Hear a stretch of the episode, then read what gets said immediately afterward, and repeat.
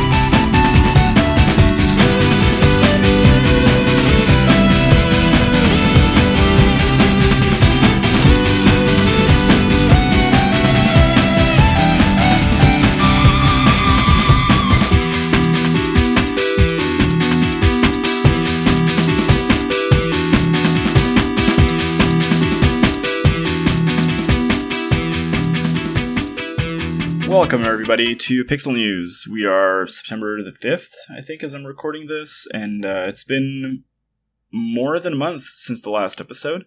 Like a deadbeat dad, I'm here to tell you that everything's okay and I still love you, and I just had some other stuff going on the side, but that it's okay.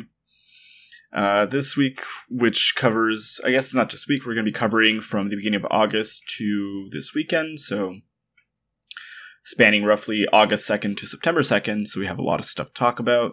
We're going to go through movies, games, and then finally comics. We're not going to be doing any live events this time around. There's going to be plenty in the weeks to come anyways. And yeah, so we can get started. And coming in on movies, the first release that we're going to talk about is Sausage Party, which came out on August 12th. Directed by Conrad Vernon and Greg Tiernan, and of course produced, written, and kind of starring Seth Rogen, Kristen Wiig, Jonah Hill, basically your cast of Judd Apatow stuff of all time.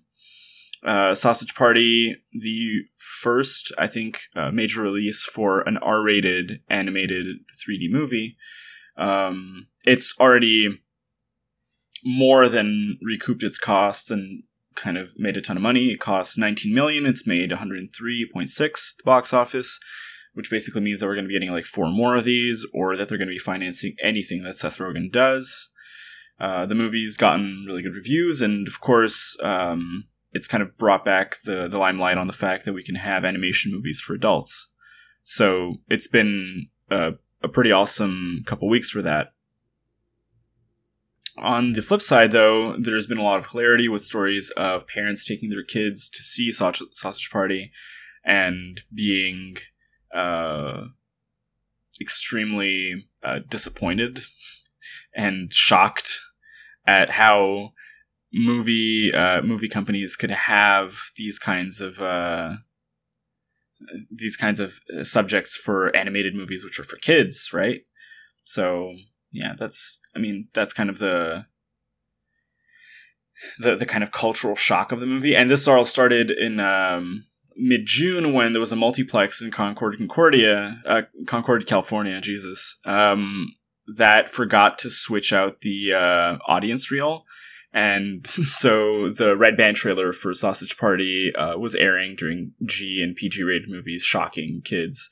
Particularly, the trailer for Sausage Party apparently was shown at Finding Dory showings, which is pretty amazing if you think about it. The theater apologized, but whatever, the damage was done, and everybody who was involved was kind of found it hilarious. However, one of the not-so-good things about Sausage Party was reports about really shitty working conditions, right? So the animators at Nitrogen Studios, who were the ones who did most of the effects, kind of came out and wrote an article on Cartoon Brew saying that Tiernan was giving them shitty working conditions, was forcing them to work overtime without pay, and it was Like, it was a big attack on the movie, and it subsequently ended up with 36 of the 83 animators being completely blacklisted from production and from even being credited for the movie. This is bad. Like, there's no real way to put it up, and of course they were blacklisted because Tiernan was claiming that the complaints were baseless. The main problem, though, is that Variety, The Washington Post, and The Hollywood Reporter did not print retractions and actually sustained the complaints. So that's pretty bad.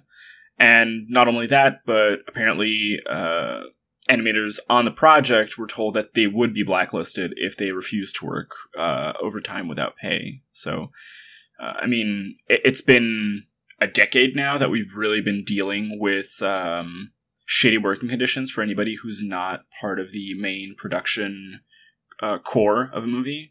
So if you're not like a director, an art director, an actor, even a writer, it's a bit iffy. You get shitty working conditions, and this specifically applies generally to animators, editors, effects engineers, and to a lesser extent writers, but also a lot actually. And then in an adjacent industry, in the video games industry and animation as well, there's been a lot of hubbub because of voice actors and the fact that voice actors have really shitty pay and working conditions as well. This is a problem, and it's kind of a bit of a black mark on the movie, at least for me. I didn't go to see it because if the engineers are blacklisted and they're not being paid, then I don't want to give my money to a studio that's exploitative of the making of Sausage Party. That being said, the movie's kind of doing okay without me anyway, so what does it matter? And I think that's the only release for the week of August 12th that I think is really important to talk about in a month overall. If we were doing weekly reviews, I would be talking to you a lot more about this kind of stuff, but whatever.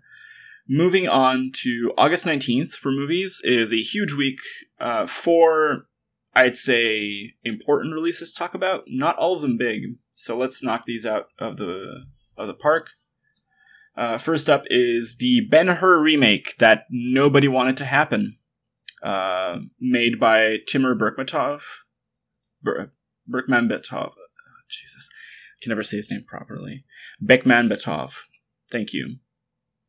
And produced by Mark Burnett, Sean Daniel, Duncan Henderson, Joni Levin, starring Jack Huston and Toby Kebbell. I love Toby Kebbell, but this movie is goddamn terrible. And it also has Morgan Freeman. Woo! So, of course, we all were clamoring for another adaptation of Ben-Hur, A Tale of the Christ.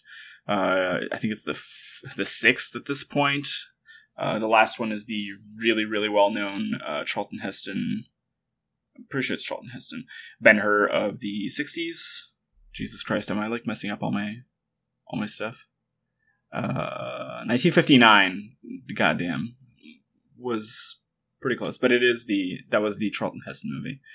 So the Ben-Hur movie tracking really, really poorly. It's a complete failure economically. We're about 2 weeks in, and it hasn't even remade 50%. It's cost $100 million on paper, $53.7 million back after 2 weeks is very, very weak. That means that the movie is not tracking well in terms of recouping losses, and this is $100 million without taking into account the marketing budget, pre-production, some of the pre-production, and so on and so on. So the cost is probably likely to be more around 2 to 250 mil, but the movie is a complete bomb. And I think we've kind of entered that point in time where we're seeing another actor kind of on his way out, and that's Morgan Freeman, which makes me really sad because we've been growing up with him for, 27 years of awesome movies, but this seems like just a paycheck he had to cash out. I don't even want to talk about the movie itself. It's just terrible. It's a shitty B, period piece. That's not even fun to watch, unfortunately. Second on the docket for the week of the 19th is War Dogs by Todd Phillips. written by Todd Phillips, Stephen Chin, and Jason Smilovich, and starring, of course, the awesome duo of Jonah Hill, Miles Teller, and Ana de Armas and Bradley Cooper as a supporting cast. And it's the story of David Packouz and Ephraim Diveroli, who kind of wound up in the arms industry in the U.S., and it's a bit like it's one of those dramatized period pieces where much of the movie is actually real, except for a couple of sensationalized scenes, like the one where they're in Iraq. The movie is doing fairly okay. It broke even at this point, 51.7 to 40 mil. But the movie itself is getting kind of critical reception. The same way that most of Todd Phillips' work gets kind of a lot of flack. For people who don't know, the Todd Phillips directed Bittersweet Motel, Road Trip, Old School, Hangover Trilogy, Due Date, and now War Dogs. So it feels very weird because this is supposed to be like a serious movie, a serious comedy, like a comedy about real issues, the arms industry, corruption of arms sales conducted illegally but with government consent, stuff that we should be having legitimate talks about and that we're not. And you kind of give it to Todd Phillips, and he manages to present you that exact problematic, but kind of extract all of the self-critical core of the movie.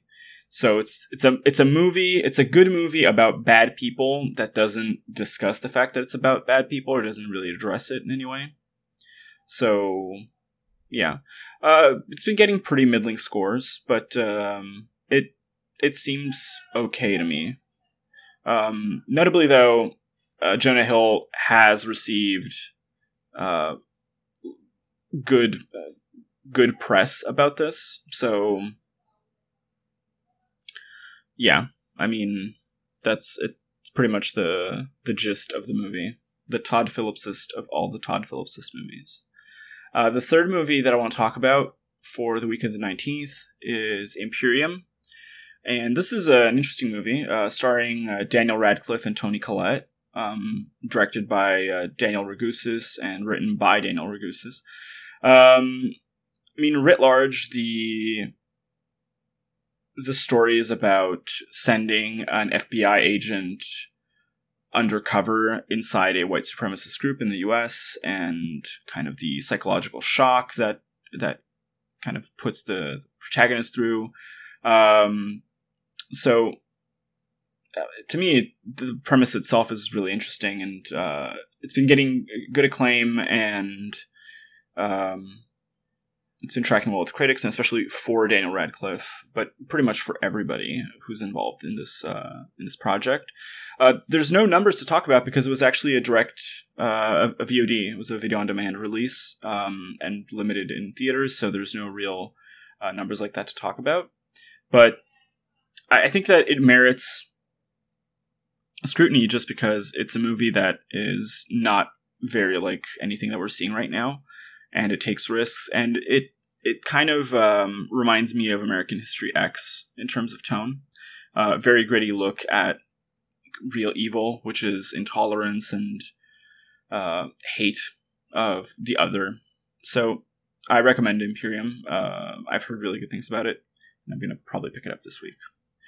And the last movie that we're going to talk about for the week of the 19th is really close to my heart. I went and I saw it, and it's absolutely fantastic, and it's Kubo and the Two Strings, and this is the first 3D stop motion film I think since the Wallace and Gromit movie, which was like 8 years ago at this point. This is insane. So this movie, directed by Travis Knight, and the screenplay was by Mark Haynes and Chris Butler, starring Charlize Theron, Art Parkinson, Ralph Fiennes, Rooney Mara, George Takei, and Matthew McConaughey. Just in terms of cast, completely star-studded, aside from Art Parkinson, who's very new. The movie itself, I think I can kind of like not talk about the director or the cast, and I think that's crazy. The real star in this whole production is the production company Laika, and that's because Laika has kind of redefined what the pinnacle of stop motion is for the 21st century. A lot of people kind of considered that stop motion was a relic of the 70s, 80s, and 90s, and something that would never kind of track well again for movies because we have 3D now, right? Which is a sophistication of stop motion. You don't need the real props in order to make the movie. You can just digitize it and add voice and everything's fine. What happens though is that Laika doesn't try to use stop motion as a stepping stone towards something else. It uses stop motion as an art form for itself. And that's amazing. The movie features Kubo, who kind of goes on an adventure. He has his violin and sword and gets magical powers and kind of has to go on to a magical adventure with kind of a giant beetle armored samurai and a baboon. I just don't want to spoil it for you because it's amazing. There's actually a making of featurette inside the movie at the end, which kind of shows Laika animating one of the bigger set pieces, which is a giant skeleton that you kind of see in the trailers anyways. So I'm not really spoiling anything for you. But to kind of make this abundantly clear, stop motion used to be that we would have effects that were maybe like the size of a fist, right? And we would do extreme close-ups of that, and that would be it. The Laika sets are sometimes 30, 40, 50 feet high. They're enormous. They're enormous. And the fact that they're enormous lets them add an extreme amount of detail into the set pieces and the characters. And that's absolutely amazing. I don't know how to explain my enthusiasm for this movie. Critically, it's tracking incredibly well. I mean, acclaim, 96% on Rotten Tomatoes. It doesn't get more unanimous than that.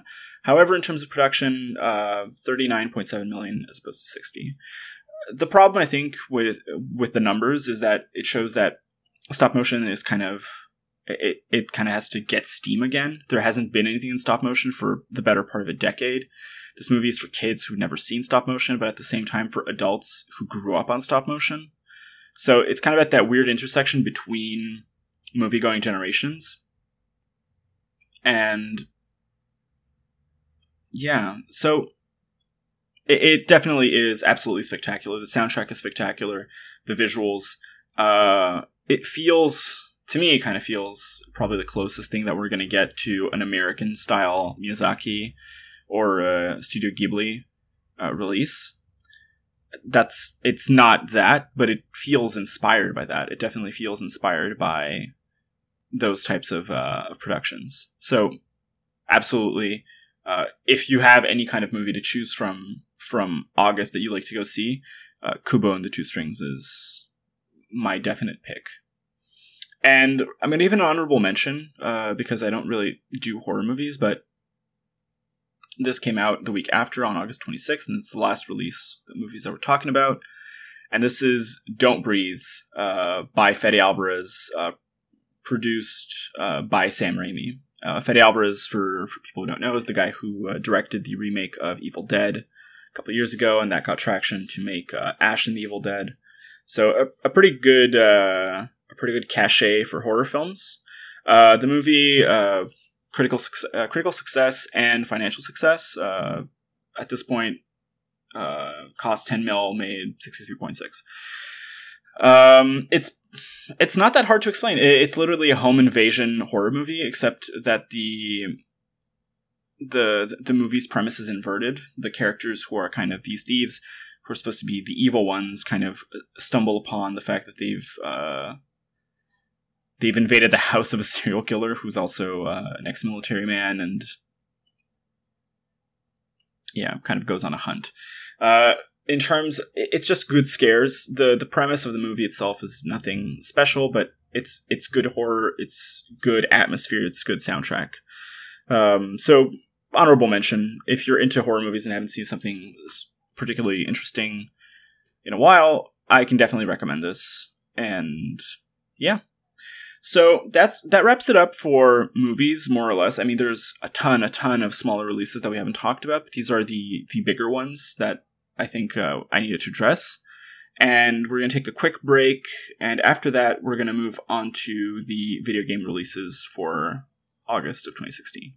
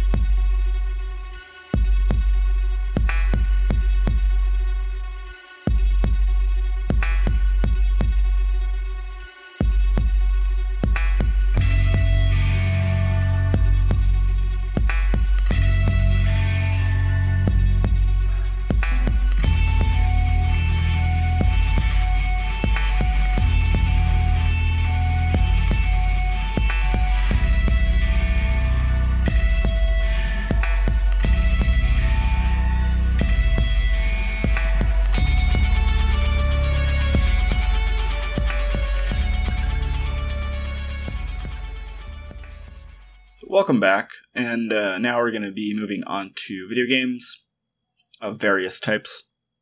See what happened in August.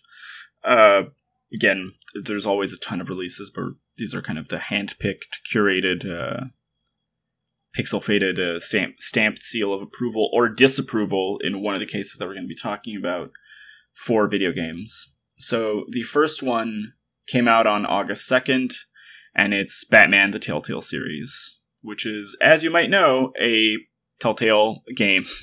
Telltale Games, published but distributed by Warner Brothers, game about Batman. And boy, do I love this game. I've never particularly been that much a fan of the Telltale series, although I think Wolf Among Us is a standout because it's a really good, faithful adaptation. Batman has been fantastic for this. Telltale always strikes kind of the 50-50 landmark between going to see a movie and playing a video game, right? You're a participant in the video game, you kind of make choices and stuff, but everything is kind of telegraphed, so you're there for the ride. And that's kind of risky because we already have a very successful Batman series, right? The Rocksteady Arkham games are incredibly good, and they're all about being Batman, about being the knight, and kind of doing Batman-y things and flips and having the cape and the Batmobile and everything like that. The Batman Telltale game is completely not about that. You are Batman in a couple scenes, and there are some extremely cool fight scenes. The bank heist is fantastic in the beginning. It's the first scene. I'm not going to reveal anything about the rest of the scene. I absolutely, hands down, recommend you pick this up. This is probably the best Batman title to come out of the last year, and it's like $7. On Steam or PS4, where I bought it, or Xbox. It's goddamn fantastic. And what really stands out for me is that it is not a Batman game, it's a Bruce Wayne game. And it delves into the psychological trauma of Bruce Wayne and balancing politics as Bruce Wayne and being in the public eye and all the crap that the movies never really deal with. Like, he's not just a rich millionaire. He has to actively fabricate a persona that will confuse his enemies, at the same time operating, getting access to information, and setting up his war on crime, and kind of also talking about his relationship to other characters who then become villains. It's no secret that the first game features pre-villain era Harvey Dent, Two-Face, and Cobblepot, the Penguin. So the game is absolutely fantastic. The engine that it runs on is a fairly optimized version of the Telltale engine, which is starting to show a little bit of age, but with the aesthetic choices that they've made, the game is super beautiful. And it added a new feature that I think is really fantastic, that a lot of players who are kind of playing it together at home were using, and that feature is the crowd play feature, which means that if you're streaming or if you stream, you can kind of link a specific code that the audience can kind of use on a web-enabled device like iOS or Android or tablet, and you can vote on the choices. So essentially, it becomes a community-run game. The community decides the narrative, and that's super interesting in terms of narrative storytelling and what that means for streamers. It's a new kind of move towards the democratic element taking over the video game space in play. So I can't... There's no amount of excess praise I can give to this game. It's fantastic and one of the better buys of the last year for me. Hands down. I recommend it without any kind of reserve.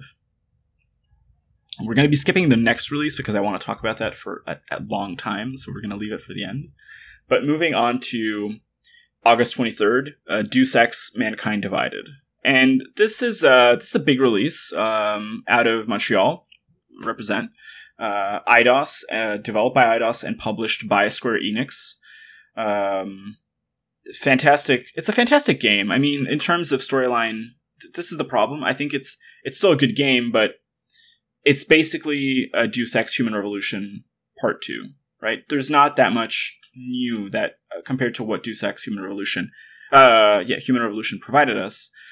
There's a few new techs and a few new elements, but it's by and large the same game. So if you love the first game, then you'll probably love this game. There's a couple things that are really kind of creepy in terms of the settings. Like, there's a lot of apartheid imagery and kind of a lot of, like, dystopian future stuff. But it's just kind of everything is kind of stereotypical, and it's kind of hard to take it seriously. Like, it's so archetyped on what dystopian media is sort of like that, you know, it's kind of hard to see what to do with it. I don't know. The main problem I have with it at this point is that it feels like an auxiliary to the first game, and that kind of sucks. In terms of chronology, it takes place 2 years after Human Revolution, which is at the same time as The Fall, but about still like 23 years before the original Deus Ex game. So we're not at that point yet. Unfortunately, that would be awesome. Full of, like, really weird Illuminati, like, secret society shit going on. Anyways, what I think is really spectacular about the game, though, aside from my criticisms, is that it retains its characteristic structure of being able to kind of play your way. Human Revolution had this thing where you could not kill anybody and still finish the game, aside from, I think, one or two bosses. Mankind Divided has that full on. You can decide to kill everyone, never kill a person, stealth, not stealth, be charismatic. So that's kind of cool. The problem is that there's not really, like, the feel of the augmentations taking over society is not omnipresent. So take it as you will. There is one kind of problem that needs to be addressed with it, and that's the pay-to-win aspect of it, which is not that big, but still controversial. The game was a full release, which means in Canada it did go for $79.99 plus tax, which is a hefty sum to pay for a game nowadays, especially when you wait for a Steam sale, you're like covering stuff for $20.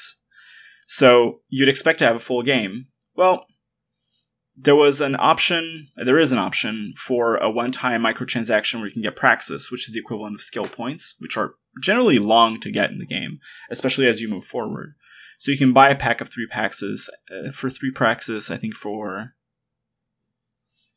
it's 5 Praxis for $3 or something like that, which is a tiny, tiny, tiny sum. And some of you are going to tell me that I'm overreacting. There's games with MTXs and stuff. The problem is it's a single-player game. It's not a multiplayer. It's not an MMO. It's nothing else. And it kind of sucks that you're being nickel and dimed to get content again. I mean, they used to do this. EB Games, Amazon, Best Buy used to do this with pre-order content. Now it's become a thing of actually paying microtransactions to the company on top of the pre-order, on top of the cost of the game. So it's kind of a bummer. It's the only thing that's kind of shitty about the game. And aside from that, I recommend it heartily. I have heard that there's ways to kind of lock yourself into bad playthroughs in terms of skill decisions, and that's not a super cool element. But aside from that, it seems to be doing fairly well, and it's a safe bet if you're already a fan of the series. So, 2 more releases to talk about. Next up is the big one for August, the colossal return of a Titanic MMO that destroyed my childhood, my adolescence, and the ton of other lives, marriages, and got people fired, evicted. It's the World of Warcraft expansion, Legion, the 6th expansion for the phenomenon that is World of Warcraft, released on August 30th. Still running through Blizzard, still making a ton of money. We don't have the sub numbers yet, like we did for Warlords of Draenor, but the game itself is already tracking to be a colossally large return for players. It takes elements from Warlords of Draenor, like the Stronghold option, and kind of made it personal. There's like dailies. There's still they've retained the really, really, really positive leveling experience from Warlords of Draenor with zone area quests and kind of larger narratives and in-game cutscenes, which I thought was one of the better additions for the last expansion. It's kind of hard to tell how it's going to evolve over the next few months because that's kind of what happened with the last expansion as well. Really strong start, but not that good 2 weeks in. For people who are wondering in terms of plot what happens, following the events of Warlords of Draenor, heroes return to the main timeline because, of course, we're in 2 different timelines. Gul'dan, the version from the alternate timeline, has escaped and contacted the Burning Legion and kind of initiated an invasion of Azeroth, and it's up to the heroes to stop it. Of course, in all this chaos, the Warden Vault from Warcraft 3 is breached, and the imprisoned Illidan inside of a crystal is taken by the evil dudes, and the rest of the demon hunters are kind of freed so that they have to go hunt the demons and find Illidan again. So, yay, Demon Hunter class. The Demon Hunter class, 2 specs for people who are looking to play it. 1 melee damage spec and 1 tank spec, both pretty awesome from what I've played so far. Their opening sequence is one of the best intros for classes since, I would say, the Death Knights. Just incredibly good at kind of getting you hooked on the story and kind of feeling very different. It takes place in outer space. There's spaceships and shit. Who knows what the fuck is happening at this point? And so that's generally the story of what's happening in Legion for now. The continental area that everything takes place on is the Broken Isles, which was an area that only the Night Elf campaign featured in the World of Warcraft, not the World of Warcraft, the Warcraft 3 Frozen Throne expansion. It was the first campaign. So it's kind of this tropical, but at the same time, forlorn and very moody place. That's actually Suramar, the old Night Elf capital that got destroyed in the events thousands of years prior to Warcraft. Okay, enough Warcraft lore. I'm talking real quick. So, what is the big switch about this game at this point? I mean, we've had 5 expansions, so what do we get? We get more dungeons, we get more raids, we get a new class. Big whoop, right? If you're a junkie for lore, this is probably the biggest payoff in terms of story that Warcraft has ever had. It pays off, I think, most novelizations, everything that's a flashback, and kind of integrates, at this point that we know of, at least 3 or 4 colossal bad guys and or heroes, right? It also brings back Illidan, almost likely, because he's on every game cartridge, a game box. He's in the cinematics. He's kind of hinted to be there. So he's either going to be a boss again or he's going to be a hero. Please don't make him a boss again. Please, Blizzard, don't do that to us. But in terms of mechanics, what's really cool is artifact weapons. And that's kind of a new thing. Warcraft has had item rarity for as long as it's existed, right? From gray, white, blue, gray, white, green, blue, purple, and then orange items. Orange being legendary weapons. So weapons that you had to spend an obscene amount of time farming to get. Some even months upon months of doing 40-man raids in order to kind of get a couple pieces to get that hammer that would be super cool for you, or whatever else you wanted.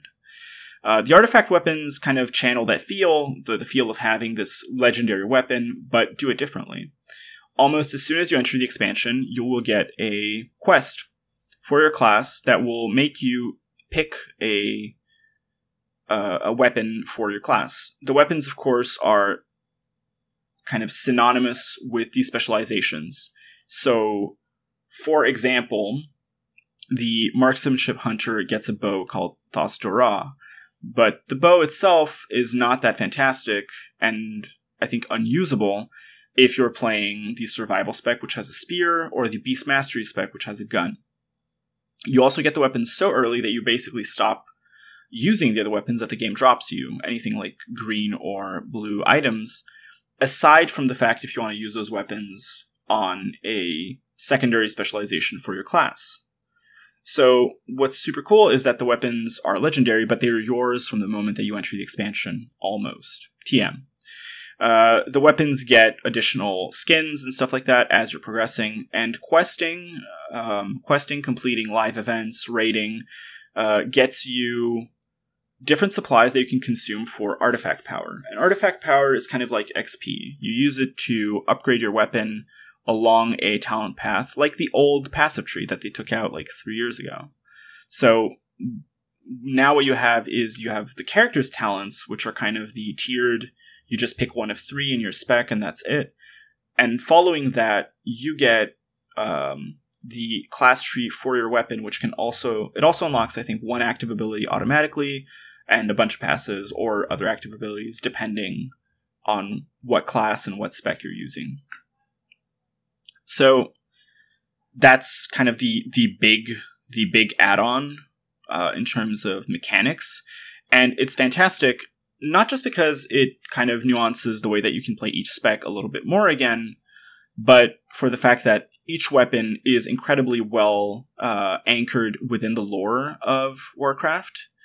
So, for example, Retribution Paladins that are kind of the damage dealers get the Ashbringer, a famous sword that's been used by Tyrion Forgeling and a couple of the characters before him, and it was part of a huge quest within Vanilla and Burning Crusade, and I think up to Wrath of Lich King.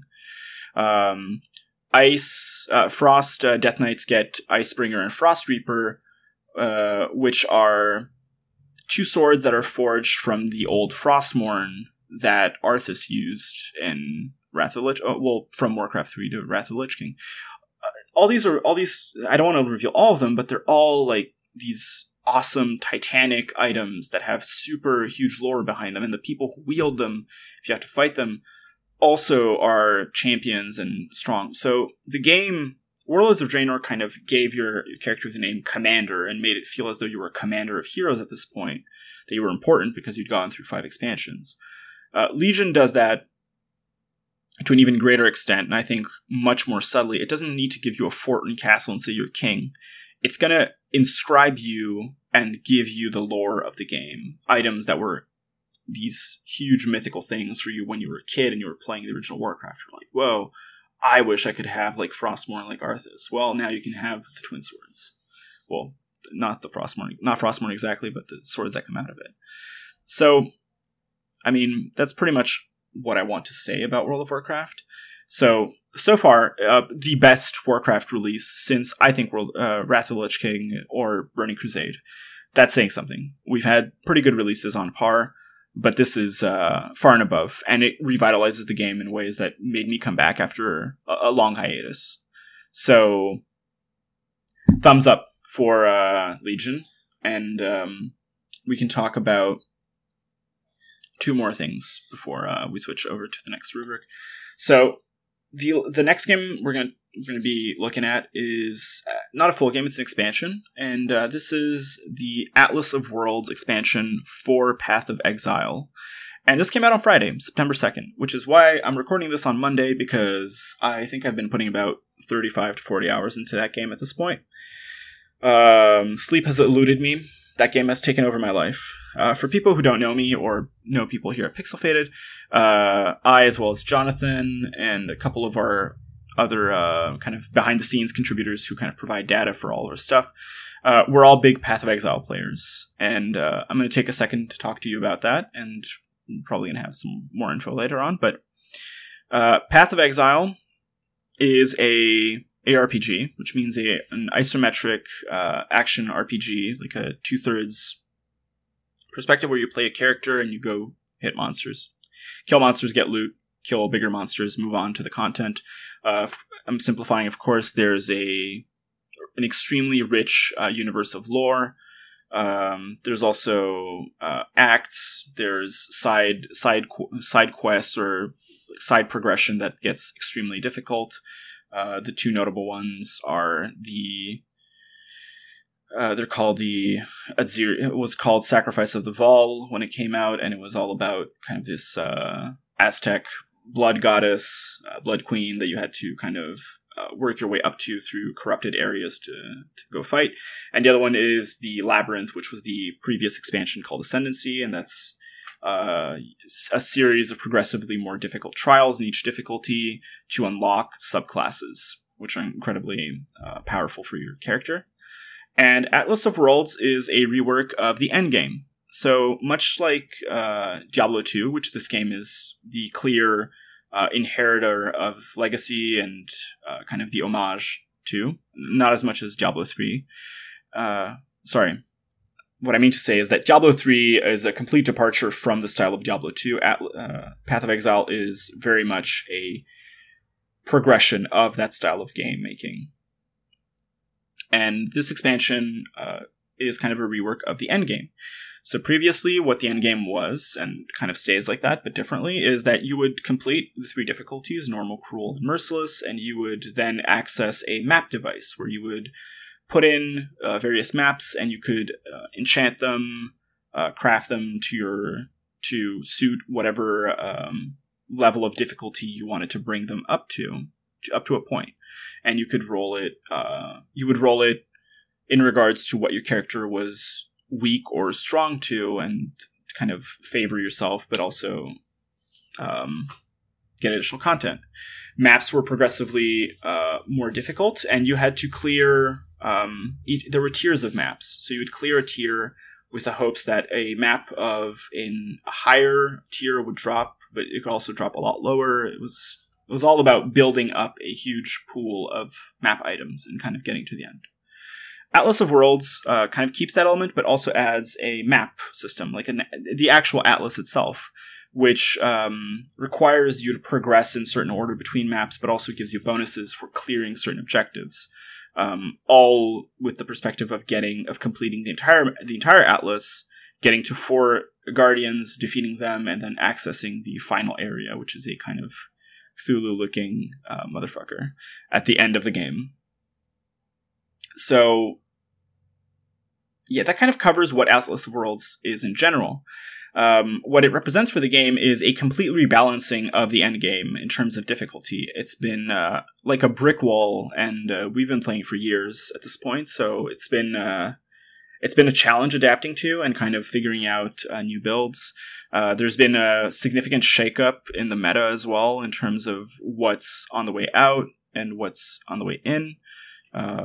For people who are aware of the game, in terms of jargon, for example, cast on critical strike was kind of gutted.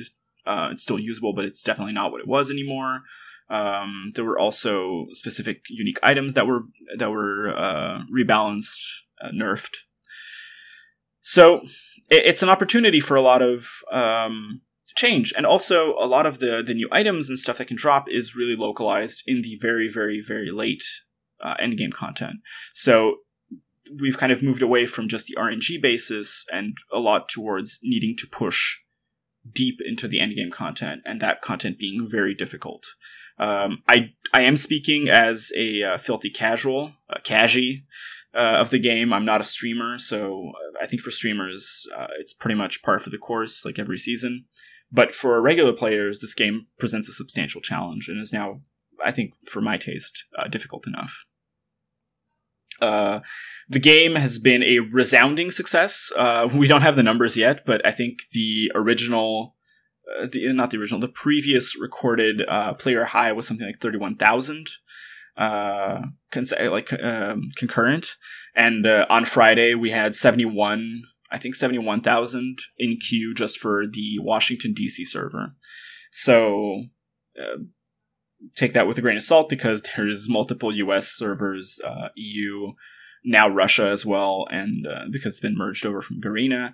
And of course, the Oceanic server, because Path of Exile is very much a product of New Zealand, of Auckland, of the Auckland-based studio Grinding Gear Games.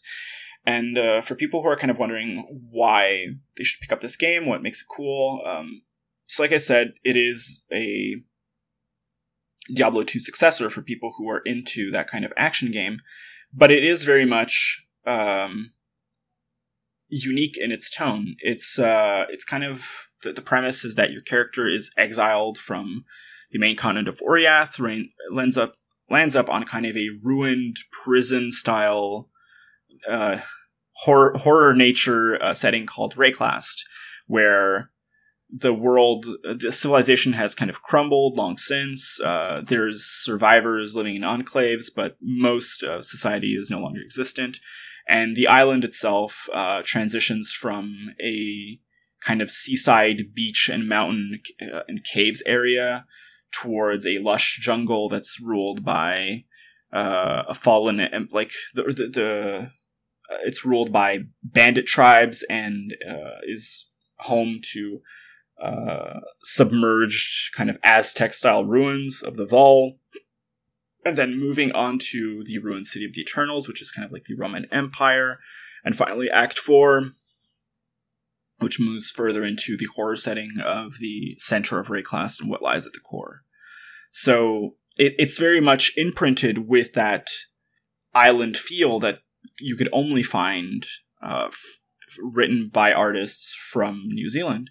It has a lot of homages to Maori culture. It has a lot of a kind of clash of values and identities between the native island-dwelling Maori people, who are portrayed as noble and kind of very much concerned with the spiritual life, which is real in the game, whereas the Eternals are very much a stand-in for the Roman Empire, addicted to hedonism, pleasure, gladiatorial fights, and riches, and kind of taking over everything in the clash that kind of destroyed the continent between all these different civilizations and tribes.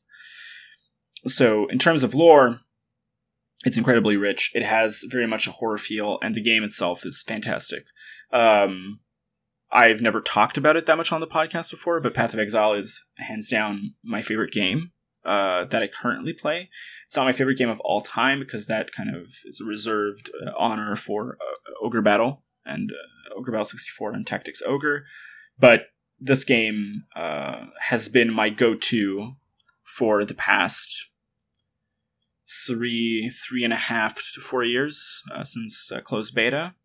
And I think the most resounding praise I can give for the game is the massive amount of communication and response from the team. Grinding Gear Games has grown, so that's a little bit slower than it used to be, but it's still an industry leader in terms of kind of discussing what it does with its gamer base. But even more than that, what I think is a big asset is that the game is completely free to play. There are microtransactions, but most of them revolve around cosmetic skin transfers or specific armor sets or alternate skill effects for your characters. The only ones that could be considered even remotely infringing on the integrity of the game are stash upgrades, which are not necessary at all if you don't want them. And there is an API to upgrade one stash tab for, I think, $1.50 into a premium stash tab, which makes selling on a third-party website a lot easier. Kind of necessary if you want to trade that way, but if you're in a guild with other players, you can kind of forego that. Trading is the only kind of dark side about Path of Exile right now. But, I mean, if you think that the entire game will cost you maybe $1.50 to make completely functional to the max, it's more than worth it. So, that kind of wraps up most of what I want to talk about games, but there is the big planet, galaxy-sized elephant in the room that I think we have to kind of address. We wrote a piece about it about a week into the release, but now's the time to take to task No Man's Sky. I think there isn't a game that's been talked about more this past month. No Man's Sky developed and published by Hello Games, directed, designed by Sean Murray, the best PR person of 2016, hands down. No Man's Sky has been around the circuit, I think, since E3 2014. It's been talked about. The first teaser was actually in December of 2013, but I think this discussion is so daunting that I'm not exactly sure where to start. But if we talk about the hype around the game, I think is a good place to start. No Man's Sky was hyped up to be the next phase of gaming. Virtually infinite, procedurally generated but unified universe in which all players were building, discovering planets, galaxies, animals that were all majestic and lush and incredible, and there's these crazy trailers from that time, and it's incredible. We were all hooked on that, and it was all about the kind of super positive space exploration that you would talk about in books by like Isaac Asimov or Arthur C. Clarke or Robert Heinlein, and kind of even the artwork channeling that like 80s sci-fi fiction, just this crazy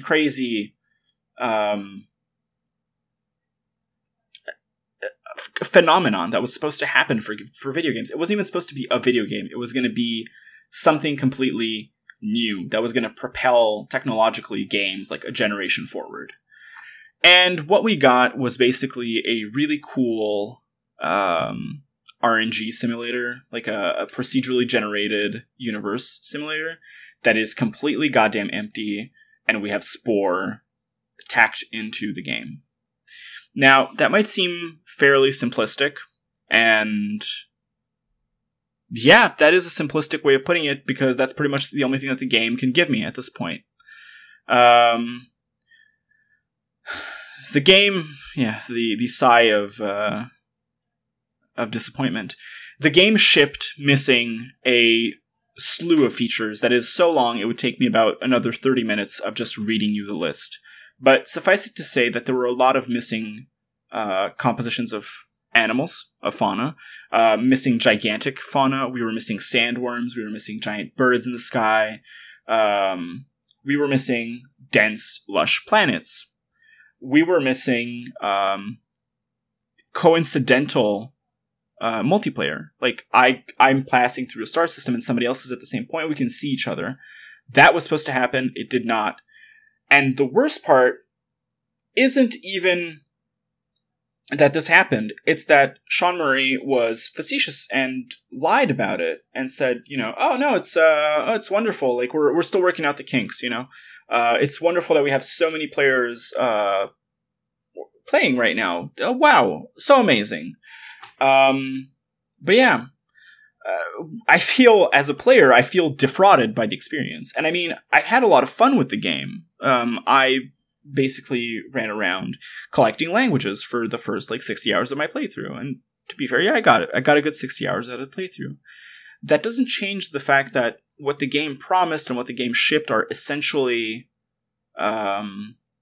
different. We got a different product than what was marketed, and that's false advertising no matter how much you look at it. Coupled with the fact that about a month into launch, not like last week, people started discovering that their discoveries were being erased in the game. So the main thing that we were marketed was that you could make your mark that would be permanent on this universe. If I could name a planet for Harambe, it would be for Harambe forever, and it would be encrusted in that meme for all time, and everybody would hate that was there, but it would be there regardless. Well, that's not happening. From what I understand, planets and galaxies do remain named, but everything that's an animal species or a plant species has started being erased, and there's been no comment about it, but my assumption is that multiple players passing through different areas kind of pings the server every time to re-upload the names of every goddamn thing that you found. And that's a big strain on servers, especially since the game is about 3 gigs, so it's clear that the back end of the servers is fairly light for what the game is. So it's kind of like Pokemon Go, right? We're seeing a game that had incredible premise buckle under the weight of its own expectation and its own promises. And that is shitty to watch. And it's shitty for video games, and it's shitty for Sean Murray, who's a horrible person who lied to a ton of gamers. I'm sorry, this is a rant now. But that's pretty much what it feels like. And that mars my experience of what is already a fairly cool and competent game. The color scheme is beautiful. The soundtrack is absolutely spectacular by 60 Days of Static and Paul Weir. Like, there's a ton of good elements about this game, and they're all overshadowed by the lies and the technical problems and the delays and the features that will never, ever be delivered because they've already cashed in on our money. The worst part is, when confronted about these features that were missing, Sean Murray said, of course, we're super committed. Hello Games is super committed to fixing the technical issues with the release and planning to expand on those features of the game in time. But he then went on to say that basically, well, yeah, we'd love to do these things, but we also can't work for free, you know. So not only are we being nickel and dimed for the features that we were already promised, but we're potentially being charged a second installment for the same product. It's like if you go to the dealership and you get a car, and the car does not have a radiator or AC, or it has no battery in it, right? If it's a hybrid or something. And you kind of go back to your dealership and you say, well, you promised me all these things. And they say, yeah, of course, like that's the product. But actually, I'm going to need to charge you more than what we agreed upon to actually give you those features while we're working on the kinks. That type of rhetoric would not fly in any industry except for the video games industry. And to an extent, I guess, the movie industry as well, but that's a different case, right? It's not a feature or something that that you're getting to pay, right? So the bottom line is a really, really good game, a really good month for games, marred by the ruined, botched launch of No Man's Sky. and that's going to be haunting for years. And Hello Games has kind of tanked its good name, at least for the foreseeable future. Anyways, that wraps it up for video games, and we're going to take a really, really quick break, and then we're gonna do the last portion, comics, and the wrap-up for the podcast. See you right after.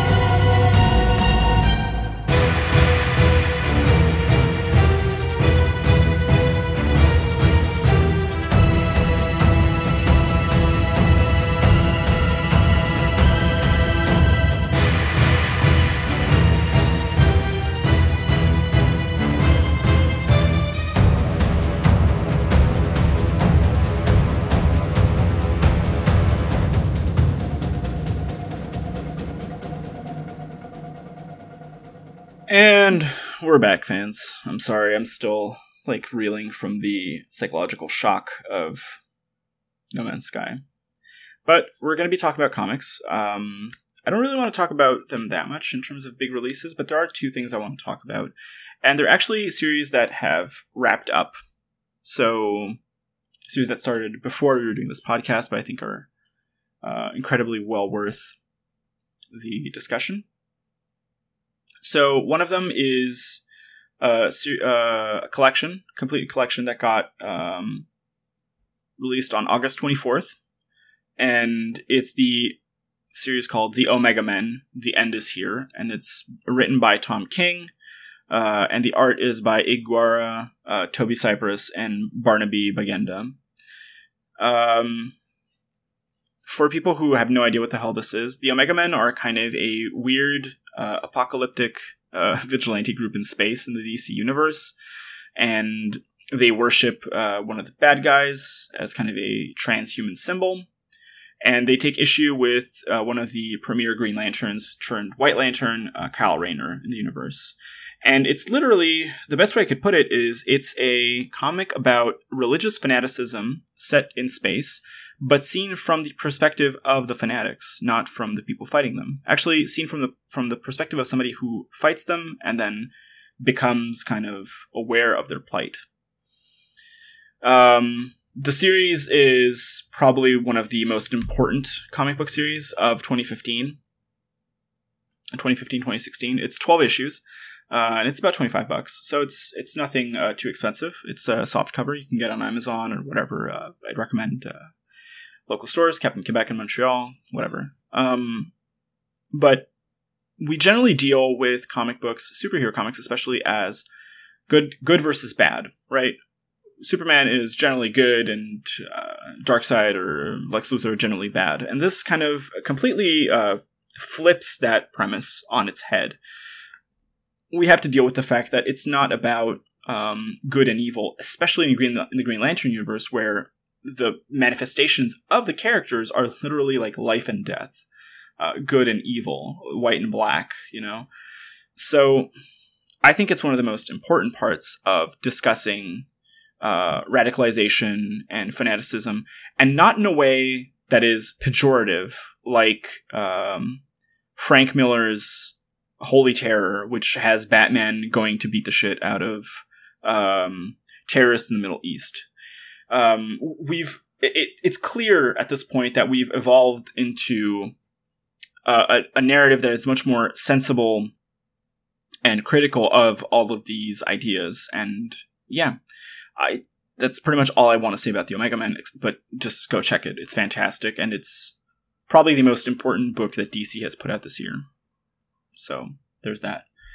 My second love, and this one's from Image, as always, is Tokyo Ghost by Rick Remender, with art by Sean Murphy and the colors by Matt Hollingsworth.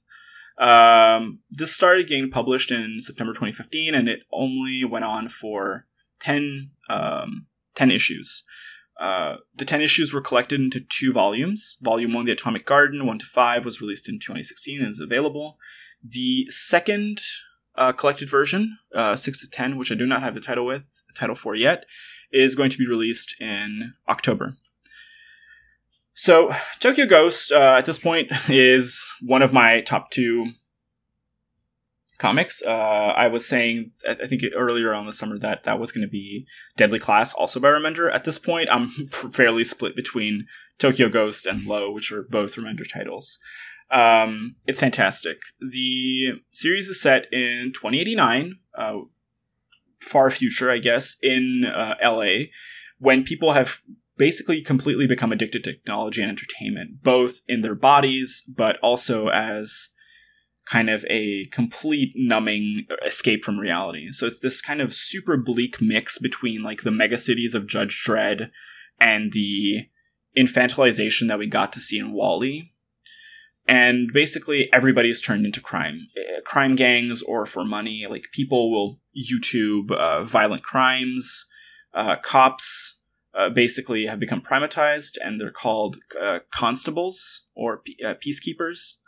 And the two main ones are Led Dent and Debbie Decay. And the names are really on point because they're not supposed to be serious. They're kind of takes on what society has done to them. They actually have different names that you're going to find out through the comic. But the names and the machines that they have in their bodies are kind of a plague that's been infected on them. And basically what happens is that they're giving a job to go and infiltrate the Garden Nation of Tokyo, which is the last absolutely tech-free blackout country on Earth. And when they get there, they're confronted with a society that's kind of gone back to ideals of Bushido and service of the other, and kind of a hyper-naturalism that's it's completely like nothing else. And it really is, at the heart of it, a love story between the two protagonists, Led and Debbie, inside this kind of corrupt and sick society of the future. And it's incredible. Two reviews that I think that are really super quick. One was by Sean Edgar of The Paste, calling it a, quote, Gonzo William Gibson-ish nightmare, showing Murphy's transportive craft at its height. and Jeff Lake of IGN, who described it as, quote, a pointed look at the evolution of our desensitized now generation, and completely, absolutely bananas when it comes to action. The amount of violence early on in the comic is absolutely jarring. Like, it's so omnipresent. The pages are so crowded. Visually, in terms of narrative, it feels like you're going crazy. And then it switches to kind of a much more normal society, and you feel like you're left in a vacuum by contrast. Tokyo Ghost is, without a doubt, a must-read. As is Low, but there's no relevant release to Low right now, so I'm not going to talk about that until a subsequent episode. Read it. I think that everything that Rick Remender's put out for the past 3 or 4 years is the best work that's been produced in comics, in terms of comics as philosophy, as kind of serious narratives about mental illness, about technologification, techno-optimism, about dystopianism.